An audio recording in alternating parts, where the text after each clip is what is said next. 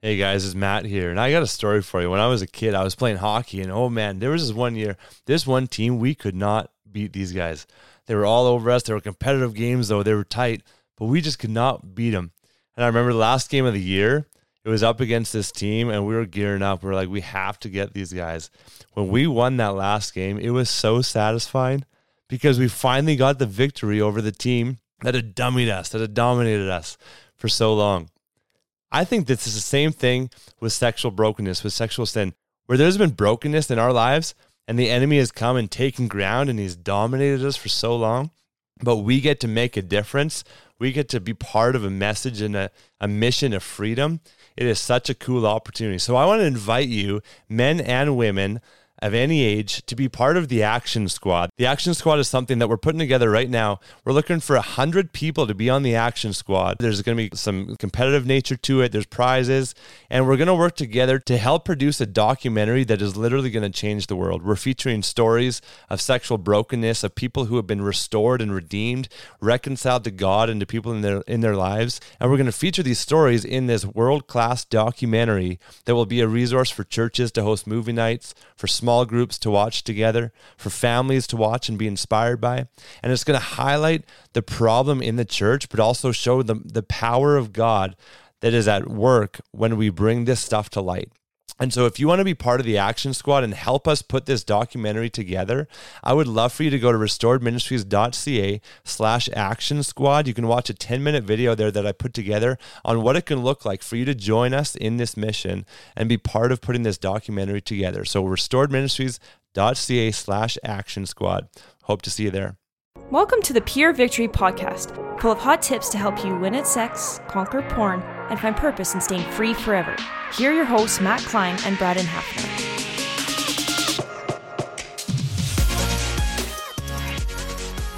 Hey, hey, hey, welcome back to the Pure Victory Podcast. Matt and Braden here. So good to be with you. So good to, to just be sharing every week. Uh, have you guys reaching out and, and telling us about the testimonies that have coming in, that are coming in your lives from the episodes and from different support that you guys are, are receiving in, in our ministries. And it's amazing to see the tribe growing. So, so good to be with you. And we're with a special guest today. I've been looking forward to having Doug Balzer on with us uh, for a while. Three and a half years ago, my wife and I, my wife was pregnant, Louise was pregnant, and we just decided, hey, let's let's clean up our soul. Let's be clean and as healthy as possible moving into parenthood. And so we went to a conference called Soul Care, and there are soul care conferences all over, all over, I don't know, all over the world or all over North America uh, at least. But there's a it's a powerful book, um, Soul Care. And so we went and we met Doug and Terry, his wife Terry, who they were leading Soul Care, and we just really really appreciated what they brought. And moving out of that conference, Louise and I were so impacted and transformed, and we felt so free in our soul from different things that had been plaguing us. And so Doug is really a leader. Um, and, and I heard about what Doug was doing before I even met him in that my, my father-in-law was the, uh, the superintendent of the Pentecostal district in, in Alberta. But he would say to me, he'd say, you know, you should really look at what the Alliance denomination is doing in terms of soul care and deliverance and how they're attacking this. They're really taking charge. And so when I met Doug, it was like, man, Doug is Doug is kind of at the forefront of doing this. And so he's in the district office with the CMA, the Christian Missionary Alliance. And and just today, as we're recording, he's got a really exciting thing going on. He, his second book is launching. It's called Light Up the Dark Restoring Healing and Deliverance to Disciple Making. And I know he's got another book to the Empowerment Pivot. So he's a real leader in this uh, idea of teaching Christians and non Christians too, but Christians, this idea of deliverance and bringing that into disciple making. So we're going to chat about that. And Doug, we're really excited to have you on. Thanks, being, for, thanks for being here. Hey, Matt, Brad, really great to be with you guys. Thanks for having me. Thanks, Doug. This is such a, a, huge area that I think often, even in Christian circles, when we talk deliverance and, and oppression, all these different things, it's it's not given a lot of airtime, is it? Especially from the pulpit, and and there's reasons for that, I guess. But this maybe isn't something that people have a lot of context for. So we're going to break that down with you a little bit. But maybe just tell us how did you kind of start to get into this area and move in this area in regards to deliverance and spiritual warfare? Where did when did this become a passion for you and, and, a movement that you had in your ministry? You know, I don't know if it's a it's a real passion uh, for me if you define it as deliverance, getting rid of demons, because you know who wants to be passionate about demons? right. Yeah. you know, sometimes say, people say to me, "Oh, you're the demon guy." No, I, I, hope I'm more the Jesus guy than the demon. Yeah. Right. But my journey, in a in a real nutshell, is I wasn't looking 10 years ago, I wasn't looking for more of Jesus. I wasn't even looking for more freedom. I was looking for less internal torment. And Jesus brought me along on the journey. And turns out Jesus is way better than we know. And that would be true for all of us. And he he set me free from a lot of stuff. And I, uh, my wife is 20 years ahead of me on all this sort of thing. She uh, was prayerfully, persistently, and patiently awaiting my freedom. And so she, uh, in terms of effectiveness in deliverance ministry, she would be light years um, further than I am. And so she helped me a lot too, and began to incorporate it in teaching and training other people because anybody can anybody can do this. And Jesus said in John 14, "Whoever believes in me will do the works I've been doing." And they will do even greater things than these because I'm going to the Father. And he did a lot, right? He was a compassionate person, he was holy, etc. But there's no more common descriptor of the ministry of Jesus in the Gospels than he healed the, he proclaimed the gospel, he healed the sick, he cast out demons. And so, yeah, you know, I've seen children heal the sick, I've seen junior high kids kick out demons. Anybody can do this. Mm. It's an amazing revelation to realize that because we have Jesus, because we have the Holy Spirit, we can do it. And a lot of people don't realize that. But when you were first kind of, you know, wanting less torment in your life, what were some of the things that surprised you? Um, you had been a believer, but what were some of the things that surprised you about this this soul issue?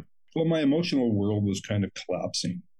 Um, you know, some people might call it a nervous breakdown. I, I, I call it really coming to the end of my rope. And there were uh, thoughts and voices in my head that were persistently tormenting you know, you, are not worthy. You you shouldn't be here. You, I don't want to quote quote the thoughts because they're not all that appropriate.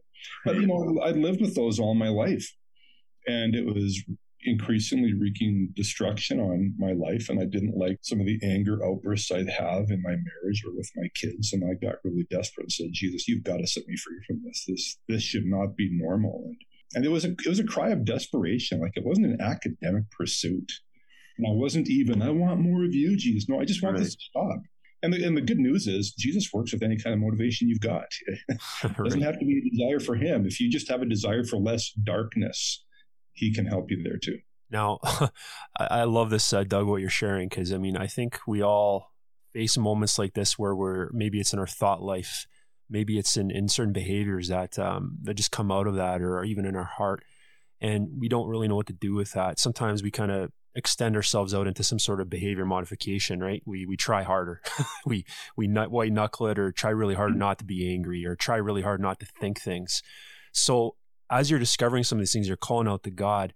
What was He revealing to you about this? Because often I think we can go sometimes into the performance game, you know, where we're we're trying harder and and really that's not working because there's there's deeper stuff going on with oppression or demonic activity or or even just patterns in our life. So kind of what was your response as God was leading you? What was He showing you as you cried out to Him?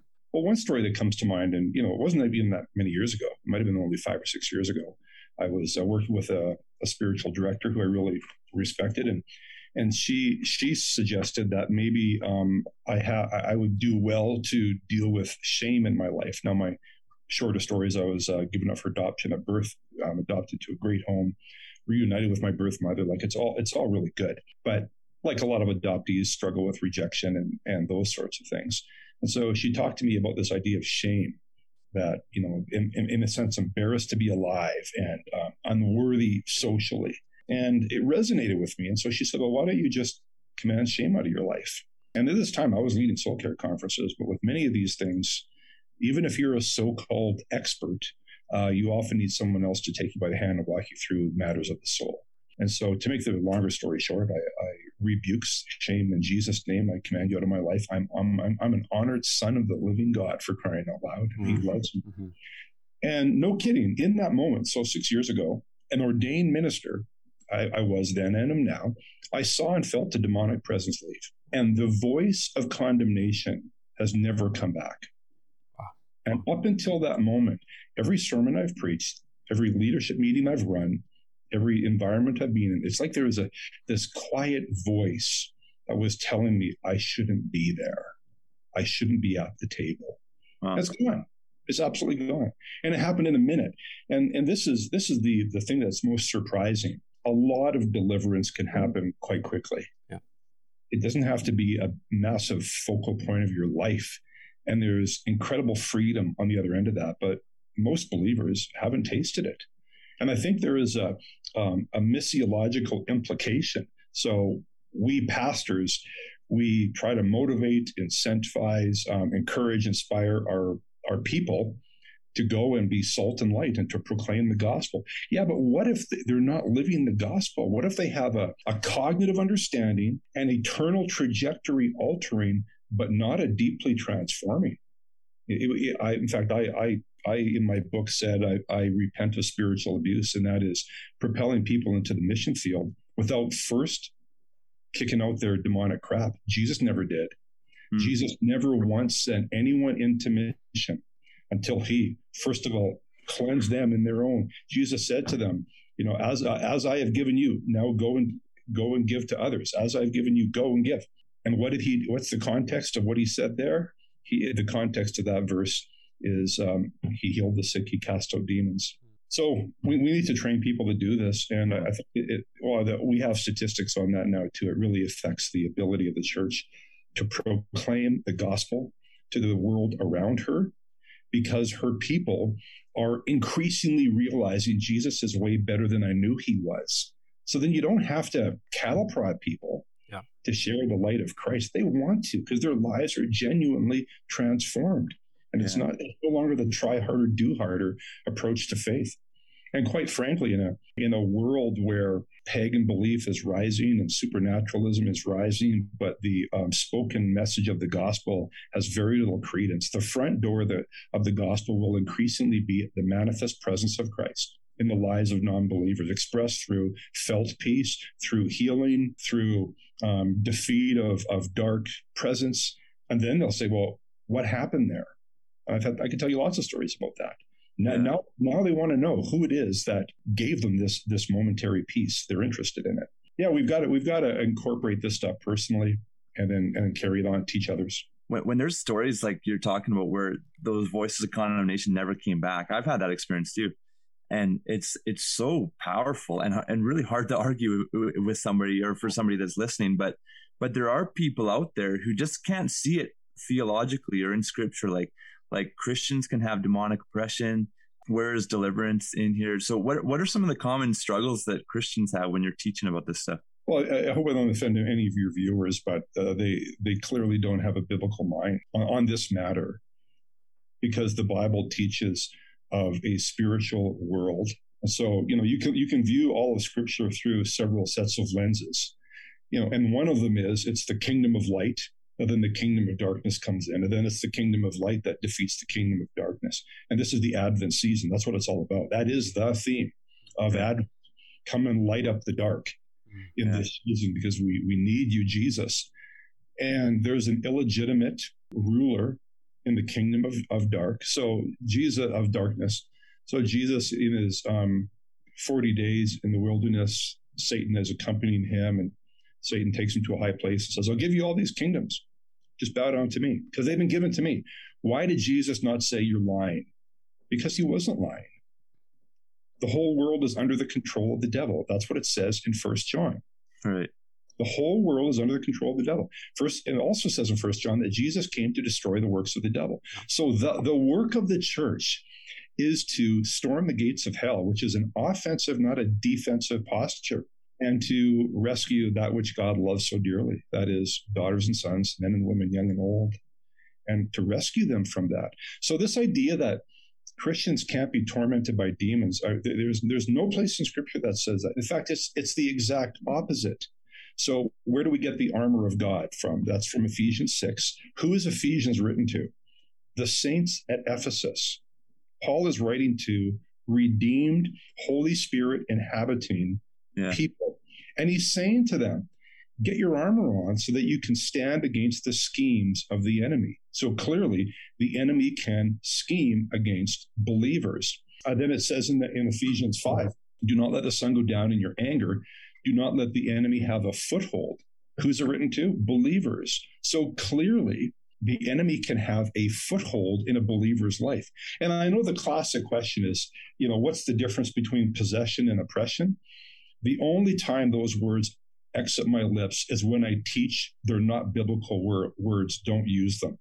They, they aren't. Now, I know a lot of our translations will say a demon possessed person, and it's a fantastically unfortunate translation into English. Because if you look at the word possession in a lot of our translations, the Greek word is demonizomai, and the root of that is demon. A more accurate word, although it's not a popular word, would be to be demonized. And so I don't I don't differentiate between possession and oppression. They are not biblical concepts. You cannot find any support for it. It seems to be uh, an accommodation of what is what is true. You can be a believer, and the enemy can have a foothold around you. So, what might that might be a, a, a visual aid in that? It, it's as if I'm speaking metaphorically, uh, maybe it, it's as if the enemy has his hand grasped around your ankle and is impeding your walk you know, Peter goes on on this way too in, in his his letters. You know, look out, the enemy, the devil, he's prowling around looking for someone to destroy. Who's Peter writing to? He's writing to the brothers and the sisters. Right. Yeah. Right. So, so I, I use the term uh, demonize. That right. Christians can be demonized. Now, some people say, "Well, wait a minute, aren't we in the? Uh, don't we inhabit the presence of God? And can't God's presence not tolerate evil?" Well, that's not taught in the Bible either. I mean, Jesus, the Son of God, is accompanied by Satan into the wilderness. Jesus wasn't intimidated by Satan. Our story, Satan approaches the throne room of God to accuse Job. Yeah. yeah no problem with that. So a, a, lot of a lot of these arguments against what the Bible teaches are unfortunate accommodations towards cessationism. In other words, we don't see miracles happening, so we have to build a worldview and a theology that justifies we don't do the works of Jesus, even though he said, Whoever believes in me will do the works I've been doing. Well, one other one other thing on that, there there is a generally um, people who traffic in this would would agree or understand that as it says in First Thessalonians, you know, Paul's writing, "May your whole body, soul, and spirit be sanctified."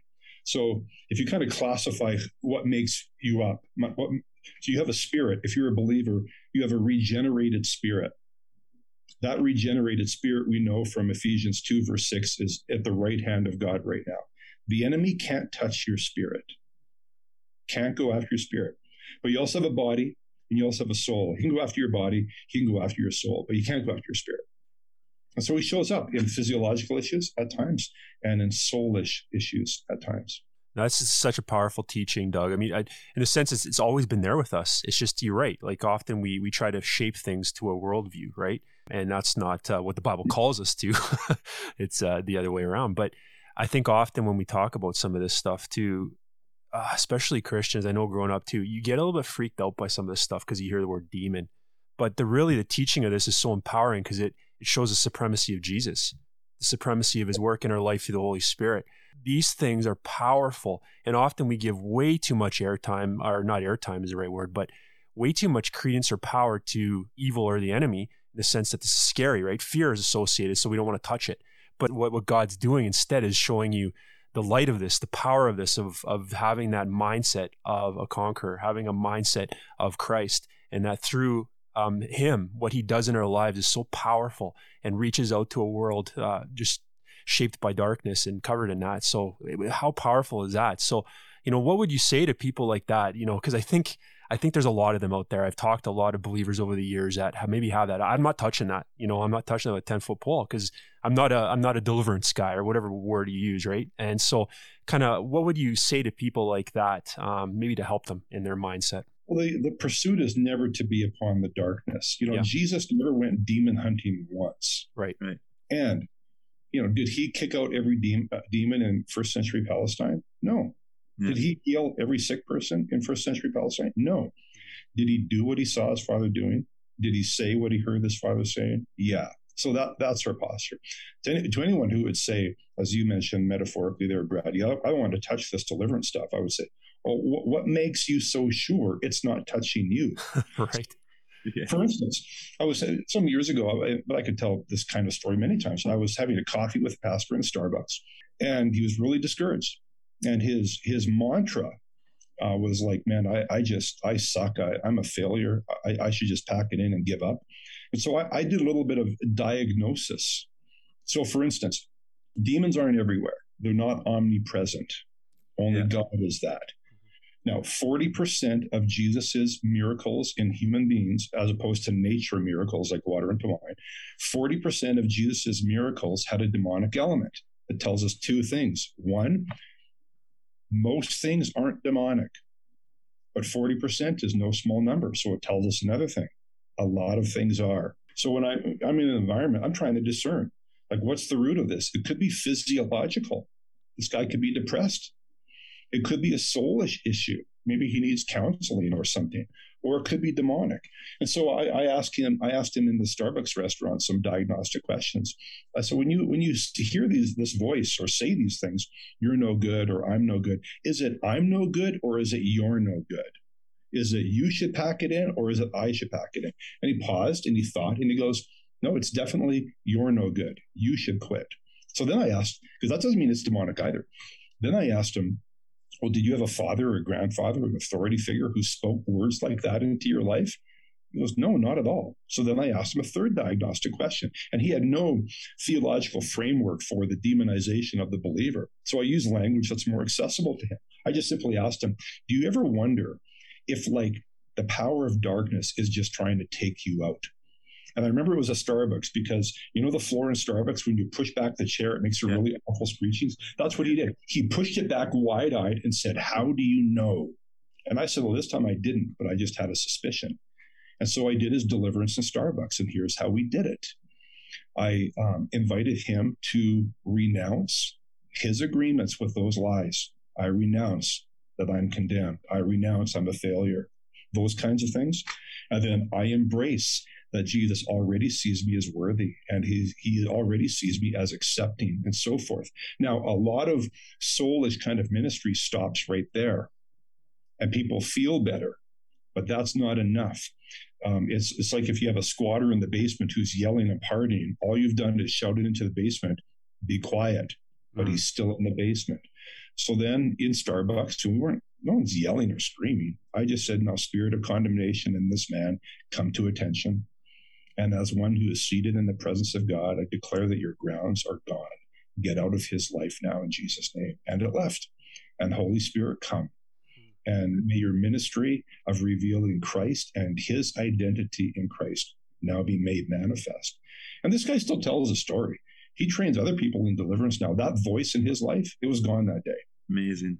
It was gone. And it was like a five minute conversation in Starbucks. So it, it doesn't have to be wild and crazy. It's you know this this is the gospel. The gospel is not is not merely a cognitive spoken message. It's something to be materialized in the moment.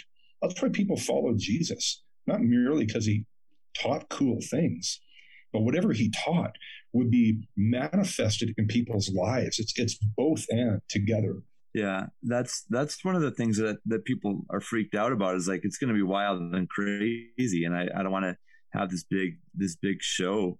But I remember I remember talking to you before the deliverance aspect of the soul care conference and just and you're just confident. You're like, you'll see deliverance. And I thought, oh, but then when it happened, like there were people crying. There was some, you know, huge relief or a couple things, but it wasn't like really crazy. And it's what you're describing is like Jesus cares so much for us that he is, he's not out to embarrass us.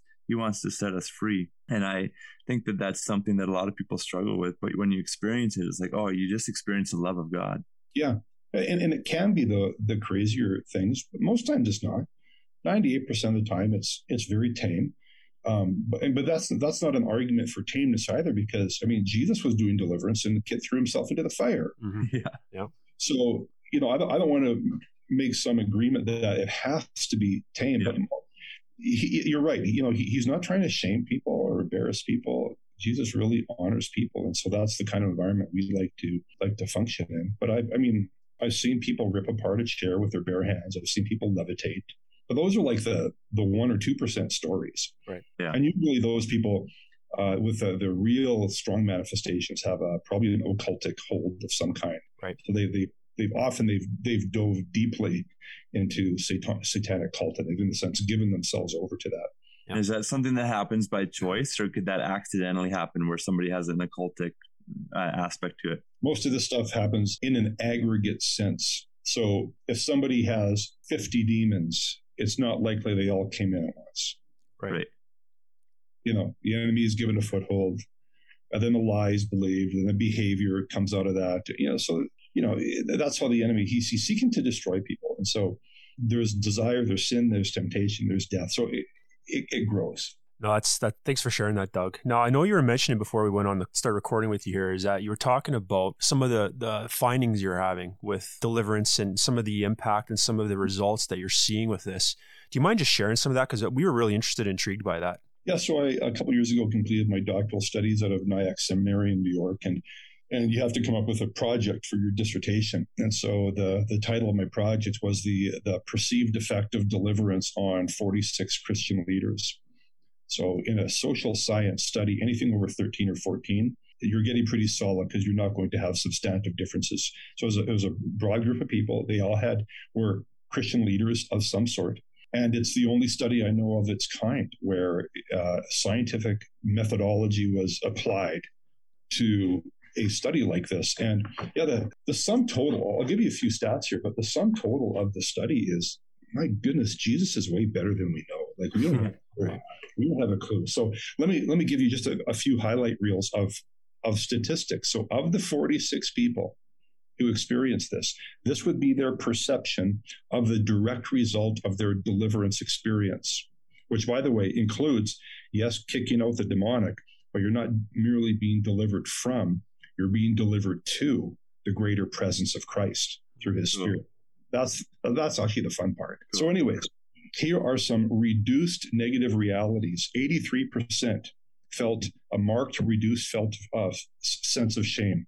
78% reduced condemning thoughts. 75% reduced anxiety. Um, 69% reduced drive for perfectionism. So those are those are reduced things. But how about how about the increase? What about increased positive realities? 96% sensed an increase in emotional healing. 94% increased feelings of internal peace. 89% praying with boldness. So you know what this says if you want to do the math on this. Because um, sometimes people say, "Oh, when's the last time you saw a demonized person?" And sometimes I joke, well, you know, just put me in a group of pastors. Yeah, right. And yeah. and I say that without like I'm, I'm throwing a rock in the glass house here because it was me too. But follow my follow my mathematics. If 83% felt a marked reduction in shame, yeah, to whatever extent my sample group is representative of Christian leaders or lay people generally, people that experience persistent shame, there could be an 83% chance that it may have a demonic root. Or someone who struggles with per- persistent condemning thoughts, it doesn't mean they're demonized. But if my sample group is representative, there could be a 78% chance that their freedom could come by shining light on tormenting darkness. So why not get after it, you know? So there's 98 metrics there. And, um, and, those are high numbers, like 78%, 89, yeah. 94, 96. It's not like 20% of them were impacted. That's those are high numbers, and uh, it's powerful stuff. And so, Doug, this is really good. This is a really really good intro for I think our listeners to to understand just the foundation of this stuff. But there's more in your book, and it's coming out today. Can you just share a little bit about that? What's in your book? Where can people find it? Uh, the title is "Light Up the Dark: Restoring Healing and Deliverance to Disciple Making." The foreword is written by Rob Reimer, who's the author of the Soul Care uh, book and material. And the soul care book is a little bit more of a how to on these matters. And this book fills a different gap. It, it, fills a gap of if healing and deliverance were so persistent in Christ's time, what was it like during the early church? So I talk about that. And then what about the 1500 years where it just about evaporated? And what can we learn? And, and how do we do this well and not fall into the predictable ditches? And it talks about this research of the effects of deliverance, and it's uh, it's interspersed with narratives from about 14 people, their stories within it, which become instructive, and then a bunch of recommendations for the church. And yeah, you can find it on Amazon or chapters um, online, etc. Kind of wherever you can find books online, you can find Light Up the Dark. Amazing. And soul care conferences, just because I was so impacted there in Louise as well. I, I wasn't sure at the beginning. I said North America or Canada, but where can people find soul care conferences? Yeah, Rob Reimer, who's the author of this, uh, if you go onto his webpage, renewalinternational.org, he has events come uh, all, all the time, and he offers this online as well as in person. Um, my wife Terry and I, we do lead these maybe six or eight times a year, kind of in more local settings, and and you can track those events on my webpage, dougbalzer.com. Awesome, Doug. Really appreciate it. You know, one more thing. I, you have a great podcast. I mean, we want we want you to plug as much as your stuff as you can because uh, we just appreciate you so much. So, uh, what, what's the name of your podcast? Yeah, thanks. That's really kind of you, Brad. So, um, yeah, I'm part of an organization called Rekindle.tv. Would be our webpage, Rekindle.tv, and we are developing tools uh, with a team that I serve with to uh, propel the church into multiplying disciples in the empowerment of the Spirit and going beyond the walls of the church, those who have uh, the least access to Jesus. So there's lots of tools there, podcasts on all of those subjects, blogs, etc. Great. Thanks, Doug. Really appreciate you. And for everybody listening, we're going to have him on again next week. So look forward to that because we're going to break down more how some of this really plays into uh, sexual addiction, pornography, and some of these other sexual issues. So it's going to be an exciting one. So thanks again for checking in with us. Thanks, Doug, for being here with us this week. And everybody out there, we'll see you next week. Thanks for listening. If you would like to hear more, please visit purevictorypodcast.com to subscribe. This podcast was made possible by the generous donations of our subscribers. If you would like to help support the cause financially, once again, please visit purevictorypodcast.com.